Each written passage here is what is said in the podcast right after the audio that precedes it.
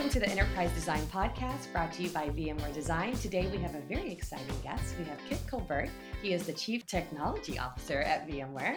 Welcome. Can you please introduce yourself to our listeners? Well, thank you. Thank you for having me. Yeah, so Kit Colbert, C T O here at VMware.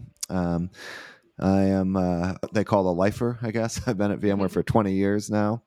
Just hit my twenty-year anniversary a few weeks ago. Congrats. Um, thank you. Yeah, it's been a, it's been a great ride, uh, starting as an entry-level engineer. Uh, I come from the software development side, you know, did computer science in college, and then uh, loved all the low-level systems problems that we were working on at VMware. And yeah, I've kind of risen through the ranks, had the opportunity to do a bunch of different things across the company, and I think learned a, a good deal of stuff, gotten incrementally introduced to to design throughout that time, you know, particularly now as C T O for the last two years, having the design team within my organization has really given me a much greater appreciation and better understanding of it. So very happy to be here and very happy to dive in and talk about all things design. That is amazing. Thank you, Kit, uh, for that fantastic introduction. And I think we're going to double down on the few of the things you just mentioned. I must emphasize for our audience is that Um, Kit is undeniably a true trailblazer in the tech world. twenty impressive years, like you said, from uh, um, senior M T S right out of the college to the C T O. Not even senior M T S. I was an M T S one. Got it. Got it. All right. So now, without further ado, let's dive into our conversation with the first question, something that a lot of us in VMware Design wanted to know probably, uh, which is about your uh, the time that you served as our interim design org leader for a brief period last year. How has that experience been working closely with designers during that time? It was great.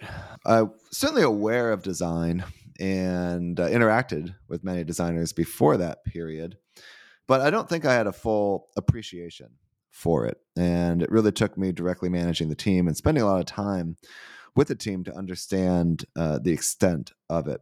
I definitely, you know, sort of raise my hand and, and uh, say mea culpa as being one of those people who had sort of naively assumed that a lot of the design was kind of, you know, U I level design, like let's get some buttons and make this thing look pretty, et cetera.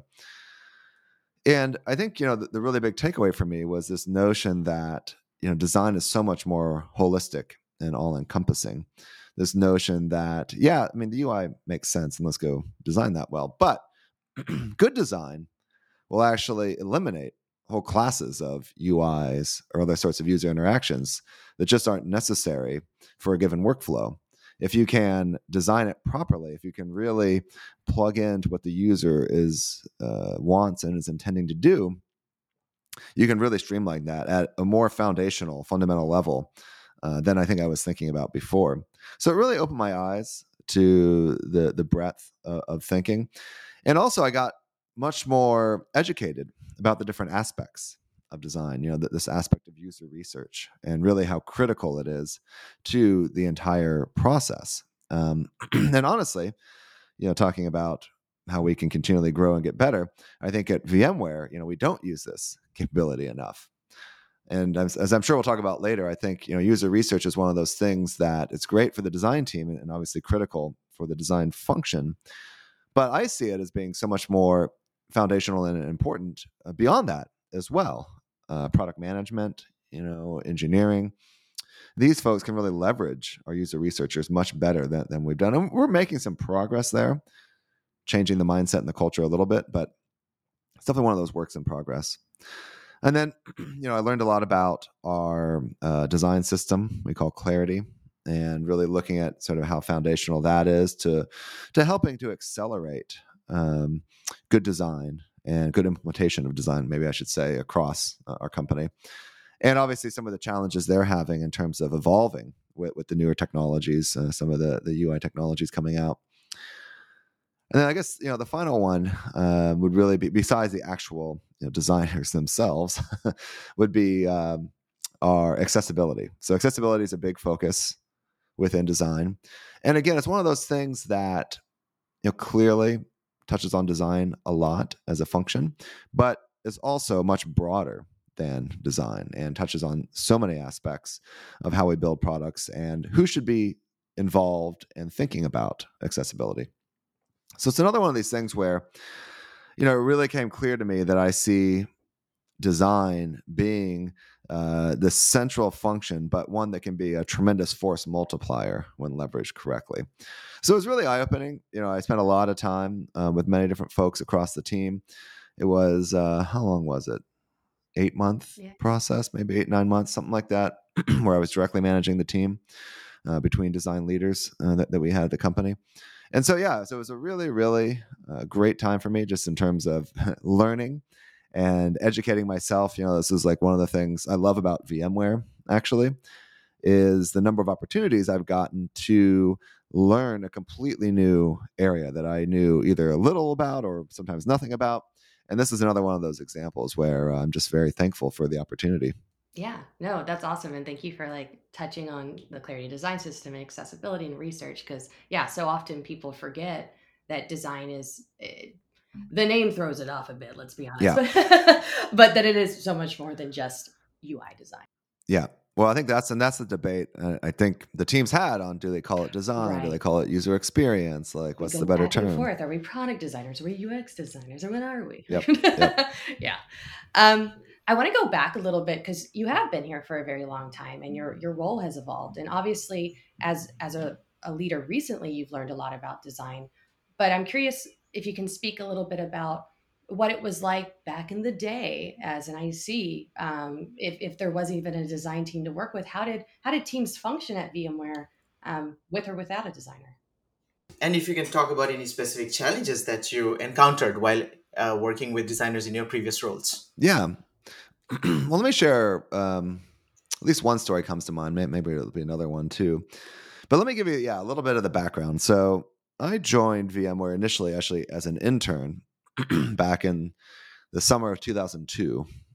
So VMware was very small at the time, uh, maybe about one hundred fifty people, give or take. So still a baby. Yeah, it was doing well, though. I mean, you know, had some early success. Still unclear at the time if it could survive sort of the the twin challenges of, we kind of sandwiched ourselves in the middle of both Intel and Microsoft, and the whole Wintel franchise seemed very impenetrable at the time. In any case, um, early days. Now, one of the things that attracted me to VMware was their focus on low-level systems, uh, in particular uh, operating systems, and the, the hypervisor is a, kind of a type of operating system, really. But, uh, you know, I was kind of an O S nerd in college. I love this stuff. I love kind of getting into the nuts and bolts of how computers worked. And um, so the, the tech that they had here was like super inspiring and, and super interesting for that reason. And you know, what's interesting, if, if I look back at the time, at the types of engineers that we had, it was, you know, all these absurdly smart, super low level engineers. Like, they had all of the Intel, you know, manuals and all the details of the instruction set, and even like the errata. So like the bugs in the Intel processor. Kind of funny enough, like we at VMware, as doing virtualization, we had to actually mimic even the bugs in the processor to do a a technically faithful, um, you know, re- representation of the hardware. In any case, so these people are super low level, right? And, you know, um, the founders also super low level, super hardcore. And the big focus, obviously, for the company was, can we do this? Can we actually virtualize these commodity hardware and commodity applications on a commodity operating system, unmodified? And can we do it with performance? Th- these were like li- literally unknown whether that was possible. Um, and you saw a lot of time being spent there. So the first product that came out was called VMware Workstation, essentially the desktop version. and um, and they proved they could do it. But what's funny about that is you look at the product itself, and there's not much there from a user experience standpoint, right? It's essentially a giant window for the V M, you know, for the the you know the operating system, the apps inside of it, and then a few simple buttons, right? You had like a play button and a stop button and a pause button, and so. I don't I don't believe there was any designers or user experience folks or anyone with any sort of experience in any of those disciplines. Um, but that was sort of the mentality, right? And uh, so that's the background. And I think that is kind of core to VMware culture, that we sort of obsess over these like low-level systems and like these extremely hard problems. And, you know, there wasn't much need necessity to think about the experience of it, because it was just, you know, experience sort of um, was fairly simple uh, from a from a U X standpoint, at least at the beginning, right? So let's fast forward. So uh, the story I wanted to share was uh, my time uh, after I back joined back full time. It was probably two thousand five. I started working on this technology called vMotion, which allows you to transparently migrate a running virtual machine between two physical hosts, which was, you know, just a profound uh, foundational technology for VMware. Now, as I was coming to the end of that, I did about four years on that technology. And after that, I moved oh, be- because of the fact that vMotion touched so many different subsystems within E S X. There'd be all these kind of vMotion failures, and I get called in to sort of debug them and see what happened. And obviously what would happen is it would be some sort of problem with a different subsystem, usually something performance related from this networking or storage or something.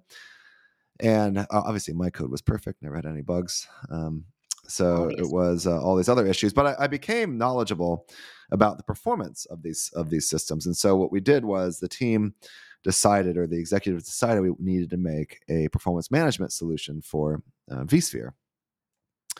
And we originally called that uh, vCenter Operations, eventually vRealize Operations, now called Aria Operations. So in any case, uh, there was this period where I was, you know, kind of continuing on, uh, handing off the vMotion work, but also in the early days of what would eventually become vRealize Operations, and kind of moving back and forth between those teams. I was the tech lead for both.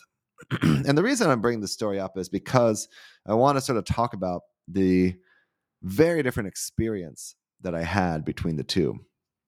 Um, so when I went to the vMotion team, you know, we, we continually had these problems around V Ms are getting bigger, more memory, it created more performance issues because the network speeds were fixed until, you know, you get a step function, you know, going from like one G nix to ten G nix. But for a while, you're stuck on one G, even though the V Ms are increasing more or less continuously in size. So we always had these these battles to fight. And, you know, we go to these weekly meetings I would hold with those teams, and, you know, we just like rip through the issues. Okay, here's a performance problem here. Are we making progress on it? Yeah, you got that. Good. And just kind of just every week making progress, very orderly, just like bam, bam, bam, getting it done. It felt good, right? Like we were really like moving quickly, and uh, we're, we're well organized. And I contrast that with the discussions we'd have on the uh, vCenter Ops side. There we get like hung up. We're like, okay, we have these this button called health, or this indicator called health. And, uh, you know, how exactly do we compute it? Well, what is the user trying to do with health? Is it saying that there's a problem with like a V M right now? Like that is currently experiencing a problem? Is it a problem that might happen in the future? So some sort of probabilistic prediction? Um, is it not really a, is it a performance problem, or is it a capacity problem?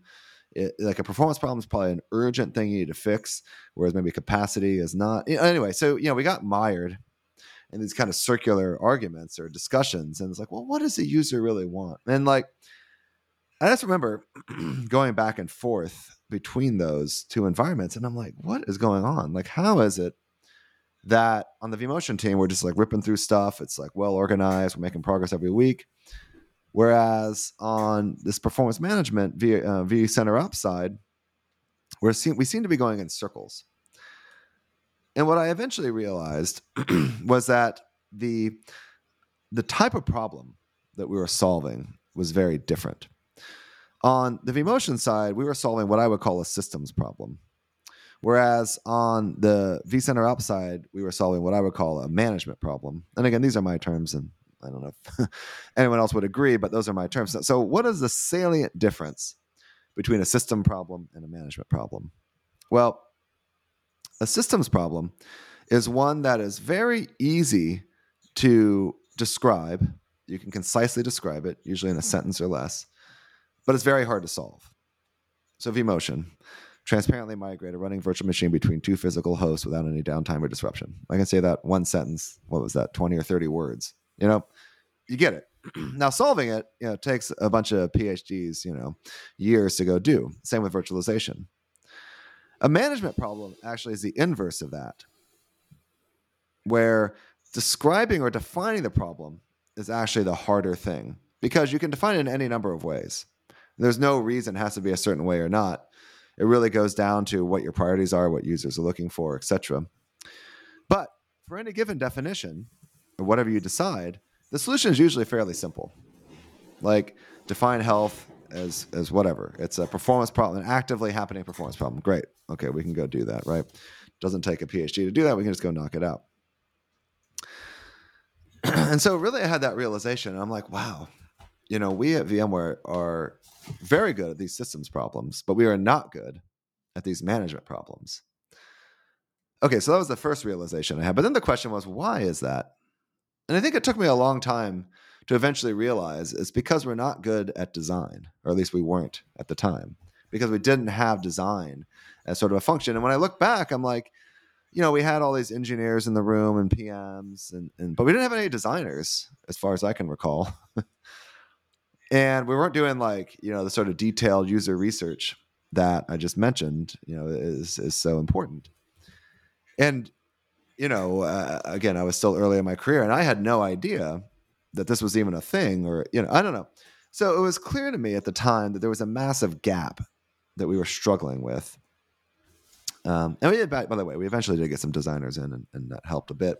But, um, but it was just so clear to me that, and especially now looking back, that we could have put so much more structure in. In the same way that we did with the vMotion team, to be able to make weekly progress on this, we absolutely could do, we could have, if we had known better, done that in the early days of vCenter Ops uh, to help us more quickly move through all of these, what seemed to be interminable, intractable questions that we didn't know how to answer.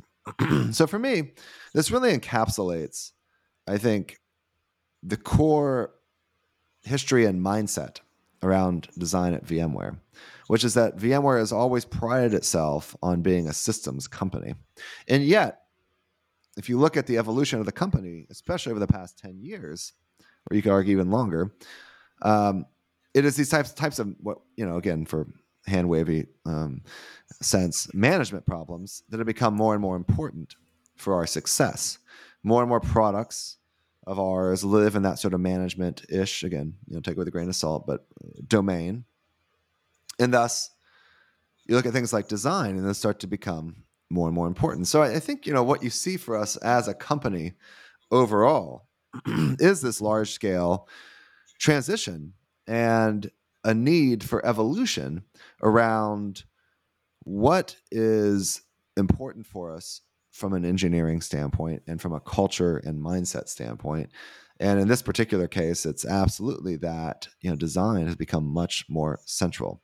And so I still think we are working on fully internalizing that. That is amazing. We're going to talk more about design being an integral part of our company, but you're right. When we, you know, we talk about technology problems versus human-centered problems. And while a technology problem can be complex, Uh, mm-hmm. human-centered problems are usually complicated, and this has a logical solution, while this has an emotional solution. Yeah. Yep. No, it's a good point. I'm actually, and that's another, I think, really important framing, that a systems problem, almost generally speaking, by definition, has very little user interaction.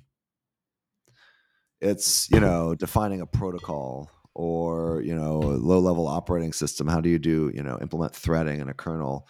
Whereas management, by definition, has user interaction, because you are managing a system. There has to be some human user there. And so I think you're right. Like, systems problems are predominantly technology-oriented, whereas management problems are predominantly, or at least uh, predominantly user-centric, or at least if they're not predominantly, that's where a lot of the the, the greatest value derives. Yeah. In, in your example, do you want to call that button health, or do you want to say health check, or do a health check? You know, how do you ensure or bring that affordance for your users? So let's move on to the next uh, question that I had.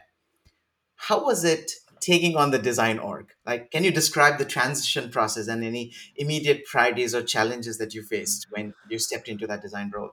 You know, the first thing for me was really trying to get an understanding of what's going on. So, you know, uh, uh, how, spending more time with the team, Um, coming up to speed on what the key priorities and issues are, learning, yeah, are there any major roadblocks or things I need to jump into immediately? So I think there's a few different pieces there. Um, a lot of the, the, the design team is very focused on partnering with our business units and product teams to, you know, work with them through the software release process from, you know, the beginning, from the, the early sort of initiatives, user research and so forth, through the user interface design, and then, you know, out to uh, release. And generally speaking, that was working pretty well, right? Um, I think, you know, you look at some of the areas that needed some help, and, and really those were ones like the Clarity design system was going through a big uh, sort of strategy change. So I wanted to really double down and make sure that that we were all aligned there, and that we had all of the broader uh, product and, and business unit teams aligned as well. And honestly, that was a big theme during my time there, was trying to get better awareness and visibility into everything that design does for the broader organization. Again, I think, you know, the design team we have is is super, super, um, you know, mature, and got a, like a ton of great talent. Obviously, we can all we can all grow and get better, of course. So, not saying it's perfect, but, you know, generally speaking, I think we do really well. The the challenge in my mind has been, how do we get design to be more deeply involved in our overall engineering process? And that really came up uh, uh, to the forefront, right? And again, so we talk about things like Clarity, things like our accessibility as well, and just even getting earlier on um, for our, our our our designers that, that work with the product teams, earlier on in the product lifecycle, product release lifecycle, from the very earliest stage, you know, the P M's discussing what features should we do and so forth. Well, like, how do we get design into those conversations? So that, that was really, I think, the overriding focus for me, was how to make it more relevant uh, and top of mind for folks where maybe it wasn't in the past. And I think we've, you know, gotten uh, better at doing that, made, made some good progress there. But as I said, going back to my, you know, previous uh, discussion around the, the history of VMware, we have this history as a systems company. And so the challenge is, how do you sort of overcome that? So that was a lot of my, my big focus, honestly. Um, you know, when I went around and I, I spent time talking to all the different leaders within the design team, had a lot of one-on-ones, and I continually heard that same sort of feedback. It's like, hey, you know, we're, we're doing a lot of good work, but we can be even more effective uh, if we're engaged earlier, if we're more of a, a sort of top of mind concern. So I do think, you know, for VMware, that's really where we, um, as an organization, you know, can grow and evolve, and, and one that I saw fairly early on. Did you see, like, um, in your tenure uh, as, uh, as the interim leader, or after that, um, anything that really stood out to you, like, ooh, that's, that's, that seems like an effective way Uh, of getting design to be uh, more embedded or acknowledged as its own entity that can help with these um, product releases? The funny thing about design is that it's one of those things that anyone thinks they can do, even if they're not an expert in it.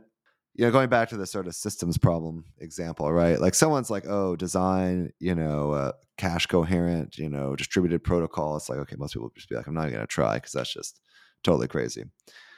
But if they're like, well, what's a better design, you know, U I design, this or that, everyone's going to have an opinion, even though they probably have a very uninformed opinion. I think that aspect sort of works against the design team sometimes, because people believe, I don't need these guys, or maybe they don't even think about it. They're like, hey, I'm just going to make a decision. Good, let's go forward. They don't bring a lot of the, the sort of science and the, you know, um, experience and knowledge around design into it. So I think that's one of the things that I see to be a challenge. And so where I've seen design really be successful in getting to be a more front and center thought for P M's or for product leaders is where the scope of what they're trying to do is so clearly overwhelming. They're like, okay, I need some help here. So for instance, you know, we've got some projects um, within our infrastructure group around how they're trying to bring together VMware Cloud.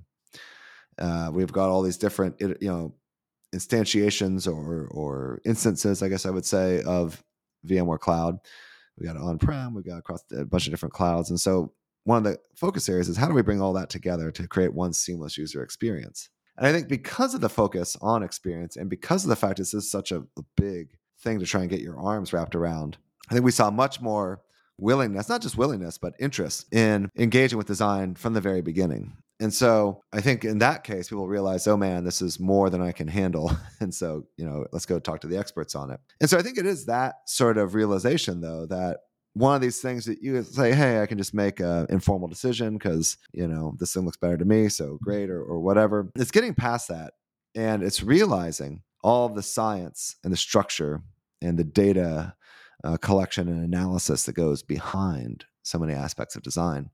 And I think this is another thing, you know, that that I was uh, not aware of as much. Because I think you don't, speaking candidly, co- coming again, coming from the background of the, the low-level systems type person, a lot of design seems kind of softer, right? It doesn't necessarily have that same level of data or numerical rigor. And I think that's a common misinterpretation, right? And something that I'm, I, I ha, you know, I had, and I'm assuming many others do as well.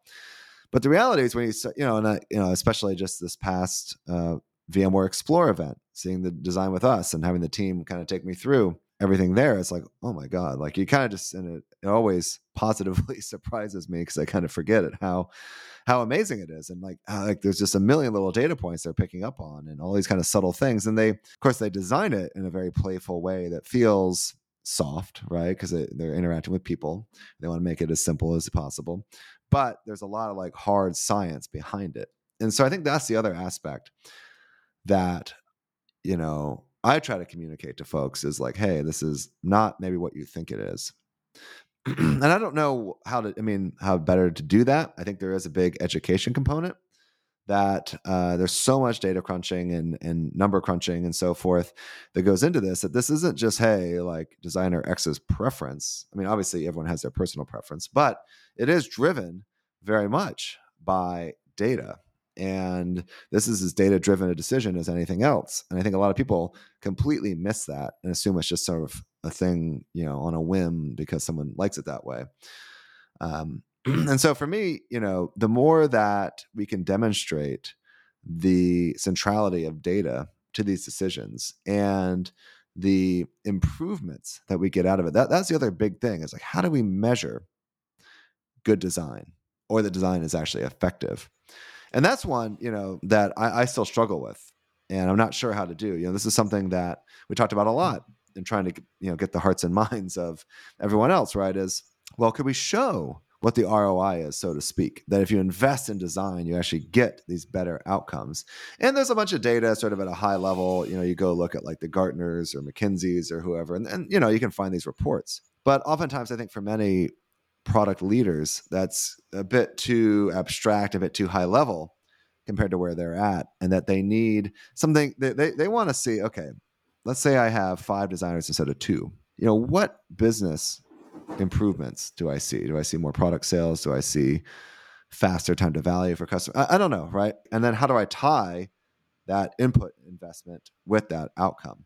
And so that's, I think, where we struggled. And I never quite figured out a really simple way of doing that.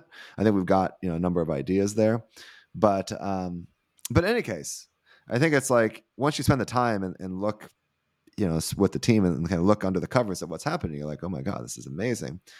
But most folks don't ever spend that time because they don't know to, or they're not, you know, willing to sort of invest the, the time and effort. So I think that's where I see still the big challenge for design to to win over the naysayers or just the people that don't, don't don't know anything about it is, what does that R O I look like?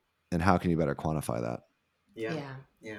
Uh, since the last town hall that you had with us as a design leader, this was the this is the first time we are listening to you talk about design. Uh, the entire conversation focused around design, and I'm not just impressed, but I'm super delighted to understand how much you have learned uh, about design. And so my hypothesis is that if you take an O S nerd of a techie leader and plug him into design for even a few weeks, you can get design a seat at the table.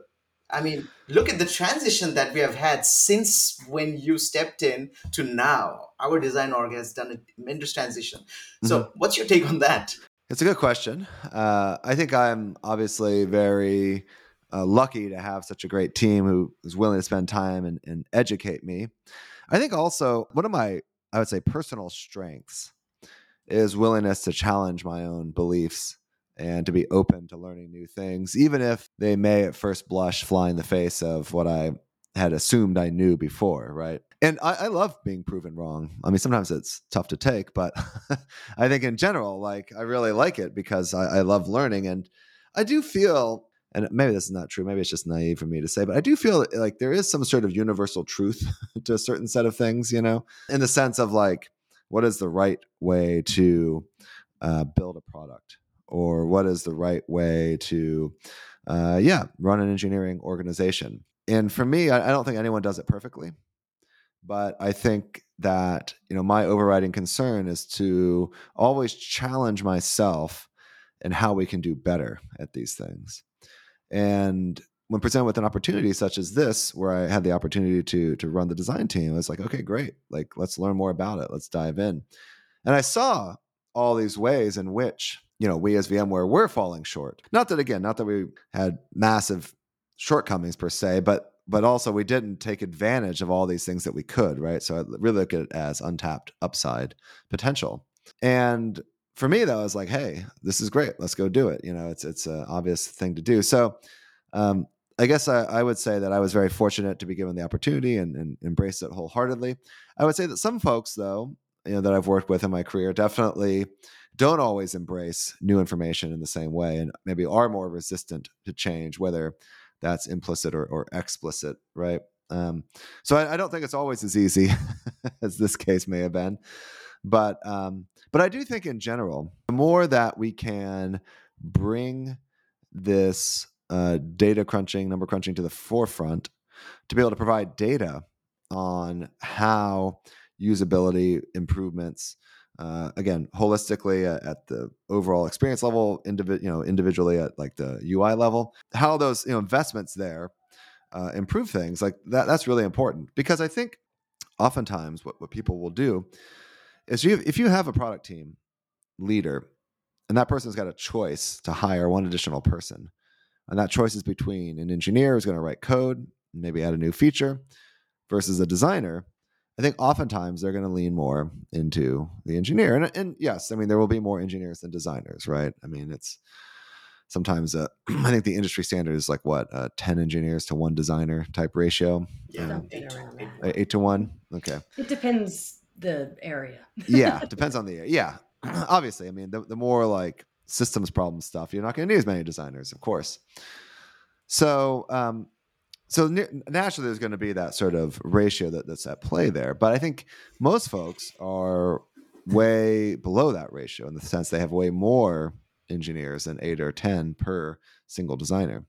And so I do think that, you know, we as an industry need to sort of evolve our thinking around that sort of investment uh, profile to be more thoughtful that, hey, like going back to what I said before, organizations or, or let's say functions like design can really be a force multiplier for the existing engineers you have. Because again, what you can get out of design is that, hey, you may not need that one U I or, or workflow or whatever at all, because we can categorically remove it based on the overall user experience flow. And so, you know, I, I just think it's that next level of thinking that a lot of people just don't realize is there. And again, that's our job as people who've drunk the Kool-Aid, so to speak, to really go and evangelize. Yeah. I like to think of it as like, you know, we get stuck in this reactive mode because there's always going to be a lot of things we need to do and build and all that. Yep. And, and design really does bring a proactivity and, like you said, thoughtfulness to the entire process. Yes. And though it might feel like we're taking a lot more time in the beginning to do this, it saves time in the long yep. run. And people forget that, right? So to your point, like, finding a way to measure the data, which can be a catch twenty-two because it's like you need people to go do that, but then you don't have people to do it. yeah, um, it's tricky, but it's definitely something that um, hopefully brings people who have much more of an analytical perspective on things to realize there is a rationale behind um, supporting design in these efforts, yep. right? Um, which brings me to my next question, okay. um, which is just like with cross-functional partners, um, how do you hope that they start um, interacting more with design from what you Yeah, heard? I think it's a lot of the ways we've talked about. My vision is that they look at design as a foundational element of their uh, engineering process, that there's not a design process per se, there's just an engineering process of which design is a core element, and not thinking about design as something separate or additional. And it goes back to the most basic thing, like when they get the group together to start doing the early brainstorming for the next product release or feature or whatever it is, the design's got to see at the table that they're there, um, that the these product leaders, these team leaders are looking at their overall ratios uh, of, of employees of different functions, right? I mean, you've got, you know, product developers, you've got, you know, quality engineers, you've got performance engineers, you've got designers, you've got a bunch of different things, uh, product managers. And so they, they, they really are focused on that, those overall ratios and making sure to be thoughtful to invest properly in design. Because as you just said, you're right, like time well spent in design not only helps this release, but can also help all future releases, not to mention sustaining groups for pr- past releases for features that just weren't needed or could be made much, much simpler. So that's really the vision, I think, and that I think you put it very well. As opposed to being reactive, it's very much more proactive. And I look at that as multiple ways. So first, it's not the engineering team coming to the design, d- design team at the last minute saying, hey, we got to ship in like two weeks. Can you design this thing for me? Because this U I needs to go out the door. It's like, no, let's do it from the beginning. But also more fu- fundamentally that we as the design organization are not pushing those teams to get more out of design. They're pushing us saying, hey guys, we love what you're doing, but you're not doing enough. I need this, I need that. Why don't you get, you know, you know, hire more people, do this, that, you know, whatever, like pushing on us to, to really step up even more. So that for me is like the true vision, that when they're pushing on us saying that, hey, you're not doing enough, well, hopefully it means we're not totally screwing it up, but hopefully what it means is that they've bought in and they're just looking for more because they see how good it is and they want more of it. Yeah. There are a hundred other questions that we would like to ask you, but given time, here's my last question. Sure. Um, we've seen design's role evolve significantly from that button call help to moving beyond aesthetics and becoming a strategic asset for most companies, including ours, right? From from here on, how do you think can design help lead VMware's upcoming goals, especially with A I and Gen A I in the mix? Yep. Well, you know, I think one of the one of the things that's happening with VMware, there's a few things that are happening. So let me talk about really quickly the broad um, scope of, of the changes and transformations that we're driving, and then how does design fit into that? So like any other company, you know, VMware is in the midst of transformation. So we're driving a very large transformation from perpetual licenses to SaaS and subscription. So that's a fundamental business model transformation and commercial model transformation. Obviously, we on the engineering side are moving from shrink wrap software products to cloud services. So that's another very foundational engineering model change. A lot of mindset changes that go behind that. And, you know, we as an industry are reckoning with this very large change uh, toward A I and generative A I, as you mentioned. And um, this is on the back of previous changes around cloud native applications and just moving to the cloud in general. So there's all sorts of these changes that are happening. And, you know, when I look at from VMware, as I said before, the core value prop originally was that we could solve these really hard low-level systems challenges. I think our bigger value prop over time is really going to be around how do we solve these much larger scale, more diffuse problems? You know, how do customers manage across a multi-cloud environment? How do customers embrace these newer technologies like A I and Gen A I, but do so in a way that enables them uh, to have data privacy, to uh, be safe from things like I P contamination, and many of the other sort of risks that are involved uh, in A I. And you start looking at those problems, and the scale and scope of them are absolutely massive. And they don't go toward any single one of our products, but instead can only be realized through the tight integration and seamless workflow across many of our products. And so that to me is the most important aspect when I think about design. Again, it's not about any one product. It's about an outcome for a customer. And that's going to go across not just our products, by the way, but their existing products and other sort of open source things and, you know, public clouds. So there's a very big set of stuff there. And the only way for this to be successful is if we take a design first mentality that the amount of complexity here is going to be absolutely massive. And we've got to be really thoughtful at bringing together the best of design with also the best of some of these systems problems I mentioned before, because what we're going to need to do is leverage things like A I to do intelligent automation, to try and take it, take away the, you know, working in the trenches type detail stuff that's just not going to be able to happen when you've got massive scale of like ten thousand or one hundred thousand hosts or, or V Ms spread across multiple different clouds. So that for me is like where I see, you know, the future of VMware. It's continuing to invest in the core technologies, the things that really brought us where we are today, but then pushing past that with things like um, A I and Gen A I, but also incorporating all those with design into our overall user experience. And that I th- I think is going to be foundational as to whether we're going to be able to be successful going forward. And by the way, I'll just say I'm biased, but I foundationally believe that we will be successful, that we will be able to incorporate design that fundamentally in how we go forward. Big thank you, Kit, for joining us today and sharing your wealth of knowledge, uh, talking about embracing change and design as a force multiplier. And as always, thank you, dedicated listeners, for tuning in. Stay curious, stay innovative, and until next time, keep designing experiences that make the world a better place. Thank you.